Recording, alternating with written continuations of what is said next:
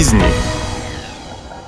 Вы слушаете подкаст «Бизнес для жизни». Здесь мы обсуждаем вопросы, которые не дают бизнесменам счастливо жить и спокойно спать по ночам. С вами наставник руководителей и первых лиц Виханова Наталья. Этот выпуск снова немного про психологию. В прошлом мы обсуждали с вами синдром самозванца и как он разрушительно влияет на бизнес. В этом Поговорим о том, как и почему владельцы бизнеса приходят к эмоциональному выгоранию и как выбраться из его лап. Слушайте внимательно, возможно, вы уже на пути к нему, и тогда, после прослушивания подкаста, сможете вовремя остановить этот процесс. Итак, формулировки эмоциональное выгорание – ключевое слово – эмоциональное – когда-то вы начинали бизнес с мечтами о свободе графика, о радостях семьи и улучшении качества жизни. Вам снилось, как кассовый аппарат не закрывается от купюр, и вы на кабриолете уезжаете в прекрасный закат какой-нибудь тропической страны в шестой отпуск за месяц. Эмоциональное состояние приподнято, улыбка не сходит с лица, вы полны надежды и веры в самое светлое будущее. Но нельзя погружаться в иллюзии. Бизнес – это труд, в котором у вас нет стабильности, как у обычного сотрудника в найме. Вы будете принимать сотни решений за день, и это обязательно на вас скажется. Но этот труд не обязательно должен заканчиваться эмоциональным выгоранием. Здесь нет такой закономерности, что бизнес в любом случае приведет вас к депрессии и желанию желанию все бросить. Давайте разберемся в механике выгорания. Знаем врага в лицо, значит легче победить. Знаем причину проблемы, значит можем ее решить. Очень часто повторяю эту фразу на наставничестве. Итак, выделяют три этапа, ведущих к выгоранию. Все начинается с того, что накапливается напряжение. Это первый этап – Количество дел перегружают мозг, стресс мешает адекватно принимать решения. Под раздачу попадают все, начиная от уборщицы, заканчивая детьми, которые вообще-то ничего от вас не хотели, кроме 10 минут искреннего внимания. Вы забываете перезванивать на неотвеченные звонки, вылетают из памяти даты важных встреч, срываются сроки задач. Вы и экстренно, и нервно тушите пожары, отдавая приказы без анализа ситуации – ну, конечно же, это приводит к плачевным последствиям. Подключается недосып еще дополнительно, да, напрягается не только ваша нервная система, но еще и тело. Вы не успеваете спать, есть, тупить в сериалы. Между прочим, последние крайне важны для восстановления. Просто у каждого своя форма разгрузки мозгов. Единственное желание выходные – выспаться. И вот они, вроде бы настали. А надо к 9 утра в субботу ехать в офис. Потому что сотрудники накосячили, и кто-то же должен исправлять. Кто, если не вы? Разумеется, внимание и навыки владельцы незаменимы. Поэтому и трудимся с рассвета и до воскресенья. Напряжение запредельное и вызывает второй этап формирования выгорания. Он называется сопротивление. Организм не идиот. Он защищается. Не хочет тянуть все те обязательства, которые хозяин зачем-то на себя повесил – вы на уровне психики начинаете избегать рабочих задач, откладывать важное на потом. Вот тут будет настроение, тогда я разберусь. Вот сейчас я не в том состоянии, чтобы провести совещание. На этапе сопротивления проблемы и внезапные задачи раздражают еще больше. Сил встать с кровати нет совсем. Петля прокрастинации затягивается все туже. Кабриолет «Закат» никак не хочет ехать. То, с чем вы раньше могли справиться за день, растягивается на месяц.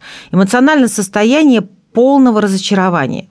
И ведь часто это связано с тем, что предприниматели – это адреналинового типа люди. Им чужда рутина. А тут изо дня в день одно и то же – и так не хочется возвращаться в этот день сурка. Сама прошла через это и создала все свои проекты и бизнесы таким образом, что где-то это управляющая компания занимается рутиной, где-то есть полное делегирование и заместители, либо партнеры. И оказалось, что так я начинаю дышать свободно. Мне уже хочется просыпаться по утрам, мне нравится то, чем занимаюсь я. И поэтому, когда ко мне приходят предприниматели и говорят, ничего не радует, я понимаю, как это можно вылечить. Так, в итоге наступает третья финальная стадия – истощение. Знакомое состояние когда давно не отдыхал, и организм в этот момент посылает температуру и давление. Вот это оно самое – не хочешь сам давать телу и мозгам отдыха? Получи, распишись, вот вам болячка. Нет-нет, посылка оплачена отправителем. Пользуйтесь.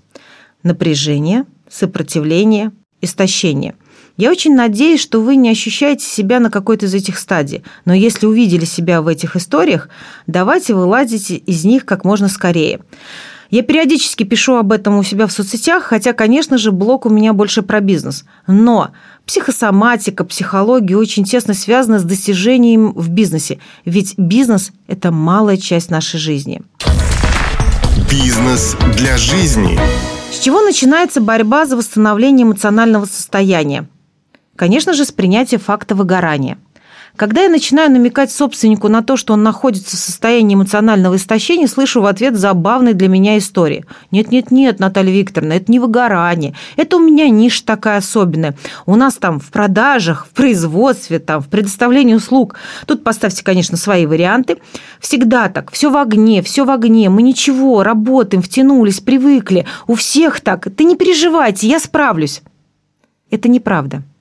Признайте себе, наконец, что вы просто в постоянном напряжении. В постоянном. А как дальше э, работает механизм, я вам уже объяснила.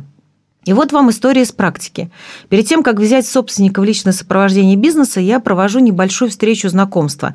Такой созвон, чтобы быть уверенной, что я точно могу помочь сделать бизнес сильнее и прибыльнее. И вот такая встреча состоялась. Ветеринарный бизнес с серьезным стажем почти в 10 лет – я уже вижу несколько точек роста, предлагаю варианты развития, но получаю ответ «нет-нет-нет, спасибо, сил нет развиваться». Давайте просто прищешем то, что есть.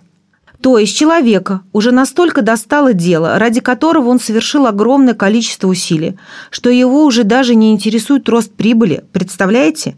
Ни один прогноз не радует, потому что для его достижения надо будет поработать, опять напрячься, принимать решения, действовать. Смело диагностируем стадию эмоционального выгорания под названием сопротивление. Так давайте просто примем этот факт. Мышление предпринимателя не предполагает, что бизнесмен может быть жертвой обстоятельств. Тут не повезло, тут подставили. Ну, время неудачное, у меня сложно, все не так, как у других. И вообще клиенты-идиоты, видимо, не понимают, что у меня товар лучше всех. И вообще бизнес делаю в России. Это само по себе подвиг, знаете ли. Человек с мышлением предпринимателя принимает факт того, что все события – результат его действий. Ну или наоборот, бездействие, есть и такое. С этой позиции сильно легче жить и работать. Человек с мышлением предпринимателя должен ответственно сказать себе «Окей, я выгорел, принимаю этот факт, а теперь надо разобраться, почему так произошло. Но в любом случае сначала надо принять факт «Я выгорел». Случай из практики. Клиент пришел с запросом, что все сотрудники плохие и обязательно расскажите, где взять хороших. Такое ощущение, что они находятся в определенной резервации и выдают их по определенным квотам. Если убрать агрессию, в которой находился он по отношению к своим сотрудникам, что они его сильно достали, и если убрать это состояние «я жертва своих сотрудников», остается факт Мои сотрудники неуправляемы, потому что я не выстроил систему мотивации и контроля. Почему не выстроил? Это, конечно, тема отдельного подкаста. Так как здесь был, скорее всего, принцип «никто не сделает лучше меня» и никому доверять нельзя. Ну, или другой. Нет системы, воруют, а он не увольняет, исходя из собственного принципа. Все воруют, а я хотя бы знаю, сколько и кто. И нежелание что-либо менять, так как это опять стресс для собственника, а он медленно топит свой корабль, который должен был стать лайнером и приносить прибыль. Следующее, что нужно сделать, это, конечно, снизить уровень напряжения. Это не значит, что надо срочно плюнуть на все дела и улететь на какой-нибудь бережок моря. Потому что вы отдохнете, вернетесь в тот же бардак, словите то, что называется в народе отпускное похмелье. Когда сидишь и думаешь, Зачем я вернулся? Там было так хорошо, и в итоге только нарастите напряжение и уровень раздражения. Мусор в квартире же не исчезает из-за того, что вы его ковриком прикрыли, правда? Вот и с выгоранием также. Что же нужно для этого сделать? Первая моя рекомендация – разложите весь тот глобальный геморрой, который вы ощущаете на частности. Вот приходит ко мне клиент и говорит «все плохо». Но так не бывает. Даже если вы работаете в ноль и доходы равны расходам, это значит, что вы уже молодец. Значит, модель вашего бизнеса жизнеспособной нужно просто грамотно искать точки роста. Что плохо-то конкретно? И я начинаю задавать уточняющие вопросы. И выясняется, что есть очень много сильных сторон, и прорабатывать надо всего 3-5 пунктов. Мы пишем список, что надо докрутить, и тогда постоянная тревога превращается в план. Ощущение безысходности, безнадеги и тупика сменяется на руководство к действию. Поэтому разберите по косточкам это ваше абстрактное «все плохо». И обязательно похвалите себя за все то хорошее, которое найдете во время анализа ситуации. Это ваш успех. Это сделали именно вы. Это очень влияет на состояние мышления и способность вывозить каждый следующий шаг. Меньше напряжения, меньше стресс, больше времени на себя – больше порядка, больше возможностей для свободы графика, ради которого вы начинали когда-то свой бизнес.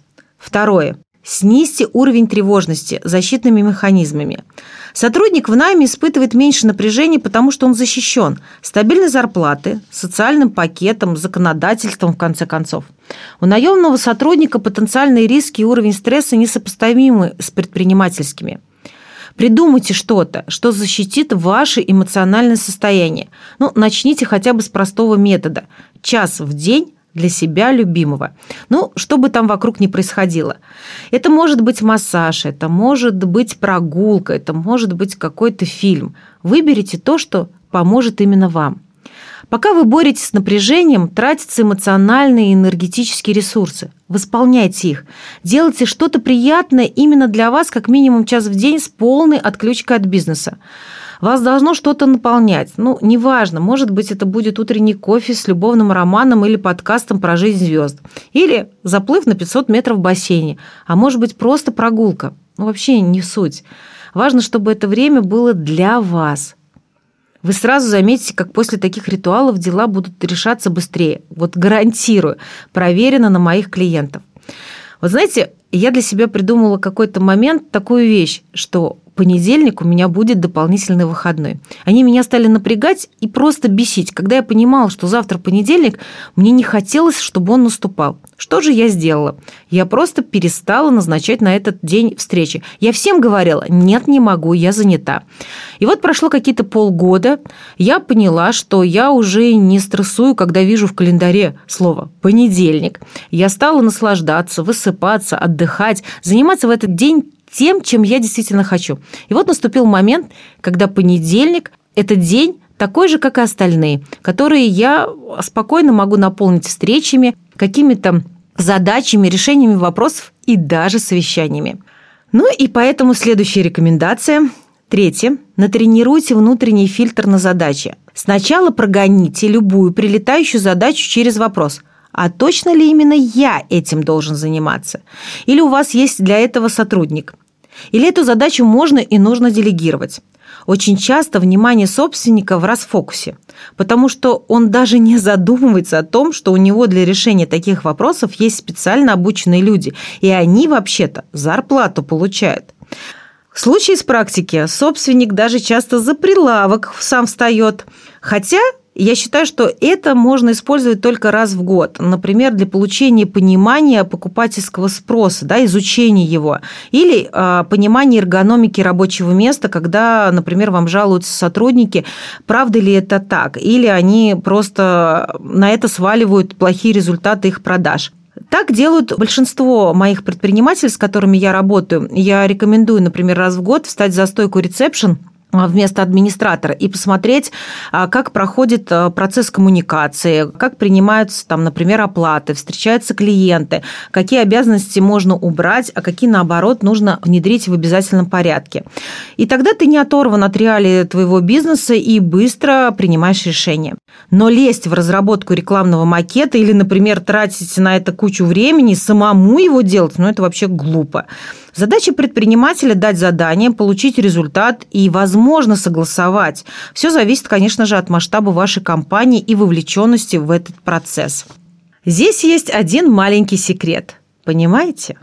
Дело в том, что выдавать четкую инструкцию на выполнение задачи, оказывается, занимает гораздо меньше времени, чем выполнение этой задачи самому. Представляете? И вот уже после выполнения трех этих пунктов, когда пожарище поутихло, Позвольте себе отпуск, иначе не работает. Отдохнувшее тело в агрессивной среде дедлайнов работает еще хуже, чем уставшее. Наводим порядок и начинаем гореть, а не выгорать. С вами была Виханова Наталья и подкаст для тех, кто хочет строить бизнес для жизни, а не зависеть от него. Делайте свое дело классно и живите счастливо. Ставьте лайк этому подкасту, рекомендуйте его друзьям, отмечайте меня в своих соцсетях. До встречи в следующих выпусках.